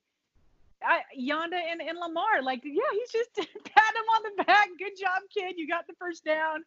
And he's throwing his body around to your point, like like he's a kid, like he's this young spring chicken, and not like this 35 year old who's been doing it for years. It was it was a great moment. It's, it's everyone on the Ravens, I think, really loves Lamar as a you know a talented leader. And, and the ravens are very lucky because the best leadership comes from the best players. So you want a yanda or a suggs or a um, lamar jackson to be your leader rather than a player who's not as good. And the, and the orioles unfortunately were in that position for years with rick sutcliffe here. You know, a, a, kind of a not very good pitcher who is a leader in the clubhouse is not the situation you want. You you you really mm-hmm. want to have it be a great player. So it was it was a good situation right. with Lamar, and he, he, Yanda, as much as anyone, he completely deserves to to to, to be this way. Extraordinarily proud of Lamar's growth. I mean, just extraordinarily proud, clearly, of the the steps he took, of his of his uh, you know how maybe he contributed to that growth in some way. I'm sure you know he's he's like almost like a proud father to Lamar in some way. Right. I felt that same way too. Big brother, father, father type figure. Um, and I yeah, I think you said it really well where he's leading him from behind. Um, I think that was a really good way to put it. Well, I, I, I, wanted to talk about a few things that I'll always remember about Yanda. We've hit on some of these as we go through the years, but I just want to kind of go through these and, and chime in whenever you, you feel like it, as always, Sarah. We talked about the combination blocks that's something I will always attribute to Marshall Yanda. In fact, I used to say, I hope when he makes his move to the podium, he makes a combination block on his, you know, the person he introduces him and the commissioner or whoever it might be yeah. that's around to, to try and make sure he, uh, he, he gets the podium appropriately. But I, I am now very convinced, particularly after this season, the rushing record is another big feather in Yanda's cap that he'll easily be a, a uh, inductee in Canton. Whether or not that's on the first ballot is another matter, but but there is a good chance of that. Well, they were talking today like it's it's it's first ballot, but um, but yeah, that's that's a good point. I mean, um, you got your Super Bowl win. You've played at a high level at several positions. Um, and then to be a massive reason of why you set an NFL record that had lasted how many years? Since 78. So since the first year of the 16 game season, and the 16 game season, by the way, may go away, and this will this will be entrenched for all time. Oh wow, yeah, yeah. So so like around 40 years, and then maybe for all time. I mean, it's it's it's it's incredible. Uh, very good talking point for Hall of Fame credentials. Uh, another thing about Yanda was what a great bailout player he was as a pass blocker. So what I mean by that is oftentimes a, a, guard in particular will end up not with a clear blocking assignment because a tackle is fanned out on the right side and the center has a, a guy across his face, perhaps a defensive tackle, and he's left without an assignment. Yanda, one of the best ever at realizing who needed help and going in the correct direction, whether that was to move to center or, or to move to right tackle to try and help him. In particular, Hurst at the beginning of 2018 got a tremendous amount of help from Yanda in terms of bailout blocks when he was giving ground in the pocket uh, to the to a bull rush. And uh, it's it's a great feeling to have Marshall Yanda come off that edge and knock your guy on the ground when you're having a little trouble and getting backed up. Right great for where the pressure was coming from, and and like you said, he knew how to, where where to go help and and where to go pick up blocks and and and he's always hunting. He's always hunting. He's always looking for somebody to hit. Always looking for somebody to help. Um, great bailout player is a great way to put it, Ken. Yeah, they say looking for work. That's one of the things they look for in when they when they scout young linemen. And Yanda was was doing it all the way through his career. We talked about the the pulling success he had in the wild card game against New England. Great puller whenever he was asked to do it. Um, a, a, lot of the times, Grubbs was the guy who did a lot of the pulling. Uh, a lot of times, that player gets the glory because he makes a really crushing block cruising through that hole. But when the, the really they're going to find out how much they miss Yard Marshall Yanda if they if they figure out that Powers cannot maintain his spot the way that Yanda has opening the front gate on that power run game. Because not only does Yanda engage that defensive tackle and pivot his body through the hole, that allows the traffic to come behind him, fullback, pulling lineman, whoever it might be, and then the runner himself to go through that hole. That area has got to be kept clean, and that those guys need to be able to move clearly through. Ravens have had, had trouble with linemen in the past. Mike Flynn comes to mind as a guy who would step on other linemen's feet, or Gradkowski as well would trip other linemen uh, when pulling. It's it, Yanda. One of the ways that he could be missed is if you know Powers cannot maintain this incredible high level of footwork that Yanda had. Yanda knew all the dance steps. He knew where his feet, feet need to be, and he knew how to pivot through that hole very effectively. And and for my money, that's really the more important of the two jobs. We've seen Hurst, we've seen Bozeman, we've seen uh, some other linemen of moderate talent, you know, pull effectively, but actually, eh, you know, controlling the front side of that gate much more significant responsibility. You know, I obviously just coaches and people that are in the building um, at practice know uh, where Ben Powers is at, and so and I know that you you were given a lot of hope when when when he played. Um, what did he play at the end of the season? The, la- the last week in Pittsburgh, he had a, he had a good game. We, yeah, you, you you felt pretty, uh, you know, enheartened by that, right? Or or like yes. feeling like okay, maybe okay. So so he he may be there. Regardless, though, I I just have a feeling that the Ravens are going to go out and get a veteran um, in free agency for the interior offensive line. I mean, first of all, there's there's so many moving pieces, especially at at center. Um, but but you have to have a backup plan. You can't put you you hope for the best and you do everything you can uh, to get Powers ready. But I mean, yesterday there was um, an NFL Network report that linked the Ravens to Osemele again, which which mm-hmm. kind of surprised me. I don't know how healthy he is. I know he had shoulder surgery. Um, I think back in October. Um, so maybe maybe he'll that was ready. against the Jets' um, wishes. I don't know if you remember that. That was against the Jets' wishes. That's yes. right. There was a whole lot of drama there. Um, so yeah, so I don't know a, lot of details behind that. And then um, uh, there was a report yesterday um, talking about you know potentially trading um, RG3, and then they weren't saying a straight up trade, but but there was a lot of trade talk for I'm gonna forget his name, the guard out of um, well I guess Las Vegas now, the the Raiders, who's who's going into his I think seventh year or something like that. Yeah, so I, so anyway, I, I, don't know that any of those are going to happen, but but I, it wouldn't surprise me that the Ravens go out and get themselves a veteran um, to either be either start if if Powers isn't ready or to be you know just a veteran presence. But I, I think that the Ravens, I think that would be a good idea for the Ravens to do that. The Ravens have an extremely young offensive line, and I think some veteran leadership, especially in the interior, would be a good thing. Yeah, it makes all kinds of sense, and, and I think they probably will. They're, they're, they're, I think they can be happy with their starters. They could be hopeful, at least, with the starting group.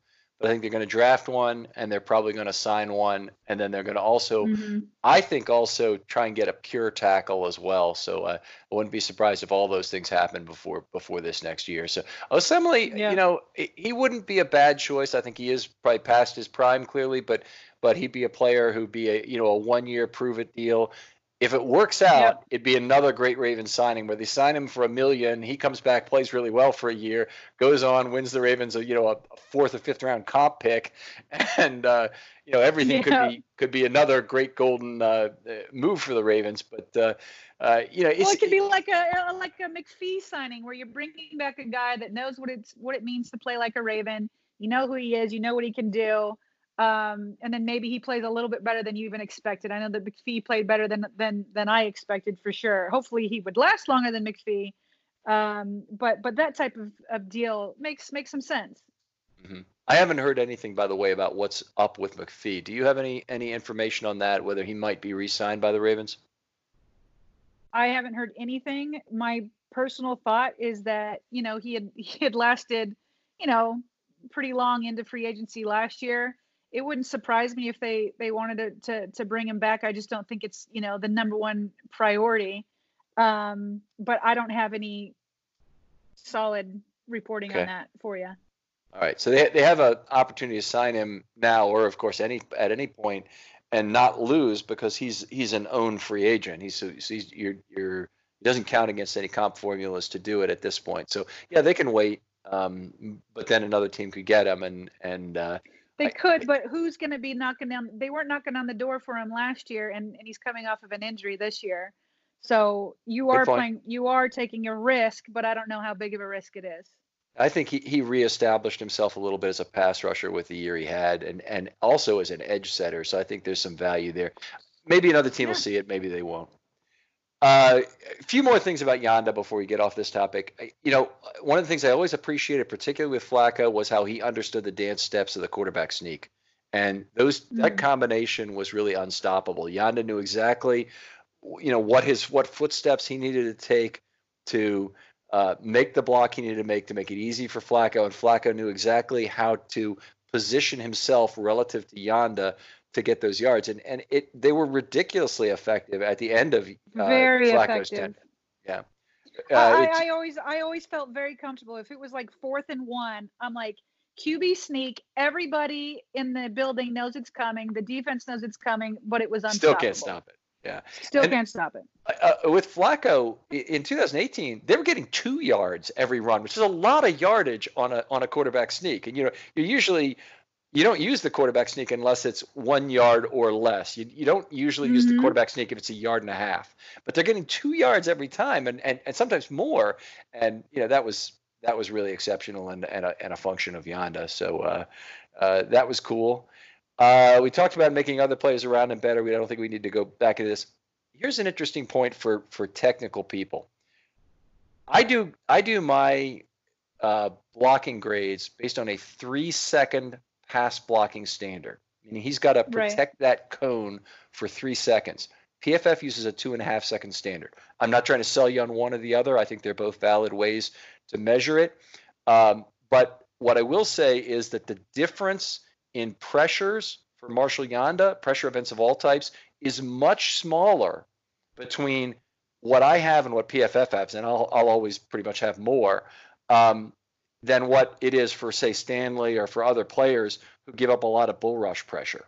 Uh, so, so it's a Marshall did a great job of protecting the cone for the entire three seconds, and and what you see in PFF in terms of the pressure events, very close to what I have. I have I have just a, a tiny bit incrementally more, um, whereas it might be double or even triple, well, double or even two and a quarter times, say as much for some other linemen.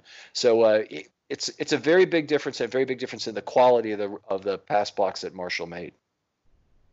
Yeah, that's impressive. I'm I'm not a super technical person, so so you know it's hard for me to speak much more onto that. But I do get what you're saying that that that to those grades translate well for him to have such a small difference says a lot. Yep. Uh, rarely penalized in his entire career. We talked about that early. Had three of his 43 in that first uh, game that he played against Cincinnati in 2007, but uh, he's had only three penalties in the last three years total. Jeez. So that's it's really amazing. I mean, think it. I mean, you think about that. I I mean, you would never hear of a wide receiver only dropping three passes in that many years, or I mean, just the level. We've already spoken to his consistency. That is. Uh, that is bananas to me. The, not just for Marshall, but offensive linemen the amount of consistency that they have to have in order for people not to talk poorly about them oh, it's oh, yeah. it's it's just insane to me like you can make one mistake out of i don't know 50 60 plays and people are going to be all over you. So for him to have three penalties in three years i wish i was that consistent at anything in my life anything. It's uh, incredible. here's the here is the the counterexample that I want to see if you uh, can come up with a good guess on. But Michael Oher, in his first five seasons in the NFL, had how many penalties would you guess? This is from 2009 to 13 when he played for the Ravens. And he had this so is, many false starts. It was many. Right? yes, it's correct. he had. Okay, so you're asking for his first three years? First five first five. Because those are the years he played in Baltimore. I do have I do happen to have. I'm looking at the, the numbers he had with other teams as well, but uh, but his years in Baltimore, the first five. Oh gosh, Ken, I don't know. Well, here's you want to. I could play a dirty trick on you. Anytime I do this to my husband, he'll like over guess, and then when I give him the real answer, like he, he took out all of like all the air in my sails Okay. So you know I can guess like 60 to blow it out, blow it out. But um, I don't know. How many games is that? 16 times five. He played played. I think he might have played all 80 games. Uh, he was close. 80 anyway. games. I don't know. 20. Okay.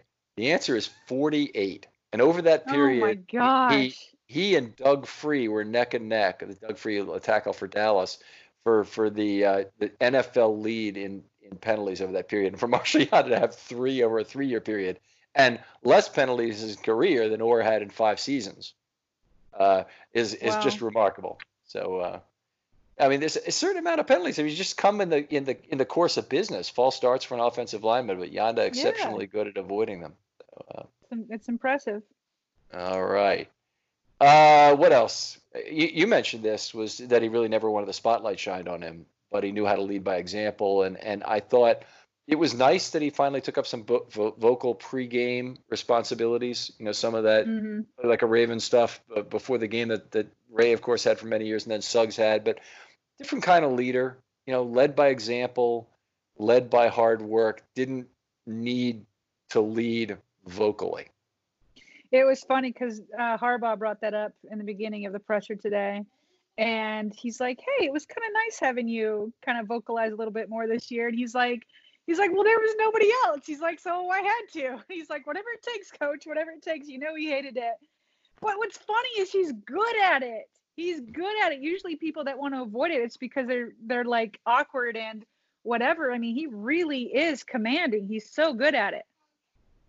If, if three players who each led very differently for the Ravens, and Ray, of course, a lot of people will put down the way that he led as preaching and and it but he brought an intensity to things and a uh, just wound people up before the game at, at, a, at a level which was very different and very interesting to, to, to watch happen. But it was all about intensity in, in, his case. With Suggs, he led with his sense of humor. And, and you and I both been there at practice. And, and, you know, Suggs, anywhere on those three practice fields when he was in Baltimore, you knew exactly where he was because – he was always looking to play the clown. He drove up in the golf cart 20 yep. minutes, or not 20 minutes, but you know, a few minutes into practice. And it was always the big deal to ride in the passenger side of the golf cart. It, it, I know when Brandon Williams got promoted to that, it was a big deal for him.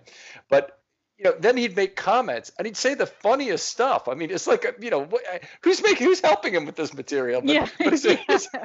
he'd, say the funniest stuff and he'd say it in the middle of practice. And, you know, you could be a field and a half away and he's, you can still hear exactly what he's saying because it's booming right. out. Very but, uh, witty. Well, it's funny. I have a couple of, I mean, I won't go too far into it, but I do remember because he he's funny, but I do remember. I mean, it was early. I mean, I don't know. It was probably my second or third year there. I remember him coming off the field and he made fun of me for something that I'm not even going to repeat because it's embarrassing. And you know, he was always cussing up the storm, always swearing. So uh, one time later in my career, I brought my son to work. Uh, he, you know, he always got to come about once a year, and just oh, the Ravens were so good to him. Anyway, we were coming out of um, the writer's office, and I've got my son with me. And right when we're turning the corner, Suggs is turning the corner from the other side, and we like almost run into like my my son at the time he was probably like I don't know six or seven, just a small little guy, and like me and my son almost run right into him, and we all like are like whoa, and I'm thinking to myself, Suggs, you better not like start cussing around my son and like mm-hmm. you know all that kind of stuff. And I will never forget the image because we were so close to him because we almost hit him my son is like looking all the way up at this just behemoth of a man and suggs looks down at him and he was so nice. He's like hey little buddy how's it going? And my my my son just he just he didn't even know what to say. He just was like looking at this massive human being. But i was so happy that suggs you know reined it in for for you know the kids. So he he, he knew how to how to do that. But you're right he was he was so witty so funny, always talking, the complete opposite of Marshall Yanda. Yep. And uh, when I think of Marshall Yanda leading, another thing I think of is watching the single rep system that that Joe Dallas uses in, with the offensive line positional drills because they break in all these segments and they don't have a lot of time to do offensive line drills. So you think they come up with an efficient way to do a lot of them really quickly. And one way would be to have three sets of offensive linemen, each doing the same drill at the same time. But D'Alessandro really likes to run it where one group of two linemen are practicing a combination block or practicing how they'll move, and sometimes three. But it's it's just a one group he wants to run one rep at a time. And Yanda really was not often involved in those reps, but I often remember him just standing off to the side next to a young player, you know, kind of helping him view through a different lens how to look at that rep and what was going on. And, and just very impressive to watch that. But, uh, you know, Joe D'Alessandro is very much an old school offensive line coach who I, you know, just yep. wanted to see every rep himself. He's getting results too, so I like he, it. He sure is. He sure is. Well, that's those are most of the things I can remember. Is there anything else you'd you'd point out about Marshall that we haven't we haven't hit on so far? No, I mean, I just, I mean, I just think that what just really hit me today, and it, I've already hit on it, is that um, it it takes work to be great, and he was the one that brought the phrase "embrace the grind" to the Ravens. He, you know, he had seen it in, in Iowa when he was working out there, and And I mean, we just hit. I mean, just this junior football college player who's benched for 16 games, doesn't make his first Pro Bowl until his fifth year. Did fifth we year. say? Yep. Um, went through so much physical pain, and it just, it just, you know, reminds me that you know it's just an inspiring story to me that if you're ever doubting yourself or don't think you're up to the task that that grinding and hard work and doing things the right way really does go a long way and we've hit on some other players like jared gaither um, who didn't who do that had, was, who didn't do that and he was so much more physically talented yes so so i mean at the end of the day i mean it's just an inspiring story to me that this this is how you became a Hall of Fame a Hall of Fame player. It was by working and grinding, and that just makes me want to do that so much more. Like I just want to go and grind and work and go out and accomplish my goals and get it done. And he just again, he just his career, his pressure today, so inspiring. And I think I just count myself lucky to have been able to witness his entire career every single snap excellent player that the Ravens can forever look back on and say, we drafted him. He was here the whole time. He is a Raven. Yeah, just I, I I couldn't say it any better, but I feel the same sort of privilege to have watched every snap of his Hall of Fame career, and uh, it, it, was an absolute pleasure. Uh, you know, looking at it, going it back and forth, and and one of the things that's can be kind of difficult with offensive linemen is you're not sure about what grade to give, and you have to watch the same play about six or seven times. Sometimes when a player doesn't quite make the block right, but with Yanda, so few blocks really required that. Uh, you know what? You know, Maureen mm-hmm. is sitting mm-hmm. there thinking, saying, oh, he, Yanda gets a one, and you know, it, it, it goes yeah. it goes very quickly grading for him relative to all the other players that have that have played next to him over the years, and it's just been a pleasure to watch. All right, I think we sure talked has. a little bit about what's going on next season in 2020, so let's not revisit that again. But Sarah, thank you very much for coming on again. I know that we did this on short order. Obviously, we just learned the news yesterday.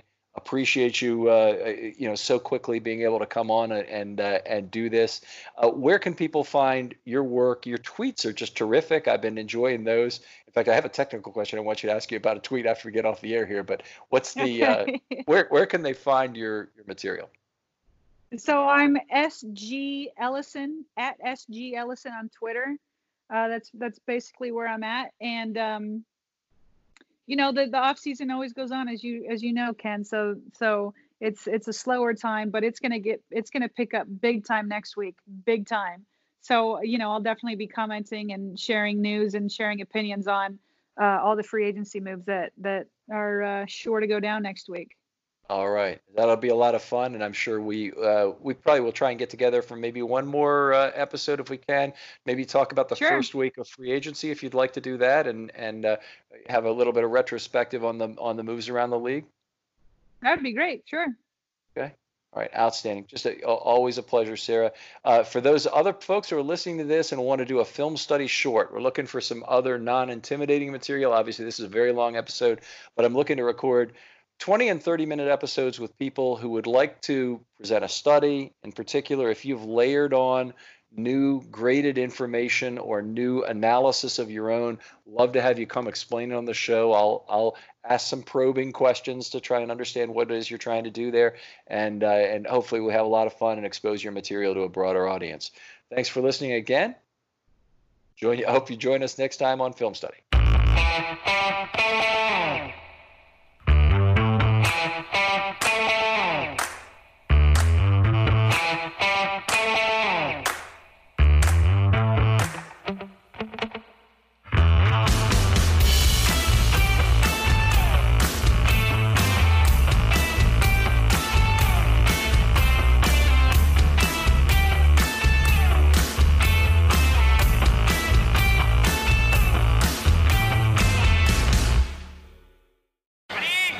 Birdland Sports. For fans, by fans. Find more great shows like this at birdlandsports.com. Nobody builds 5G like Verizon builds 5G because we're the engineers who built the most reliable network in America. And the more you do with 5G, the more building it right matters. The more your network matters. The more Verizon engineers going the extra mile matters It's us pushing us. It's Verizon versus Verizon. 5G built right from America's most reliable network. Most reliable based on rankings from RootMetrics second half 2020 U.S. report of three mobile networks. Results may vary. Award is not an endorsement. Introducing the Lowe's List for Innovation. While our aisles are filled with innovative products, we've selected our favorites just for you. Like the exclusive Whirlpool washer with industry first 2 in 1 removable agitator. We love this washer because you can customize any load. And with other smart features to streamline your laundry routine, this product is a must have for families. Shop the full Lowe's list of top picks at Lowe's.com. Lowe's, home to any budget, home to any possibility. U.S. only. Say goodbye to your credit card rewards. Greedy corporate mega stores, led by Walmart and Target, are pushing for a law in Congress to take away your hard earned cash back and travel points to line their pockets. The Durbin Marshall credit card bill would enact harmful credit card routing mandates that would end credit card rewards as we know it. If you love your credit card rewards, tell your lawmakers hands off my rewards. Tell them to oppose the Durbin Marshall credit card bill. When you need mealtime inspiration, it's worth shopping Kroger, where you'll find over 30,000 mouthwatering choices that excite your inner foodie. And no matter what tasty choice you make, you'll enjoy our everyday low prices, plus extra ways to save, like digital coupons worth over $600 each week. You can also save up to $1 off per gallon at the pump with fuel points. More savings and more inspiring flavors make shopping Kroger worth it every time. Kroger, fresh for everyone. Fuel restrictions apply. When you need mealtime inspiration, it's worth shopping Kroger, where you'll find over 30,000 mouthwatering choices that excite your inner foodie. And no matter what tasty choice you make, you'll enjoy our everyday low prices, plus extra ways to save, like digital coupons worth over $600 each week. You can also save up to $1 off per gallon at the pump with fuel points. More savings and more inspiring flavors make shopping Kroger worth it every time. Kroger, fresh for everyone. Fuel restrictions apply.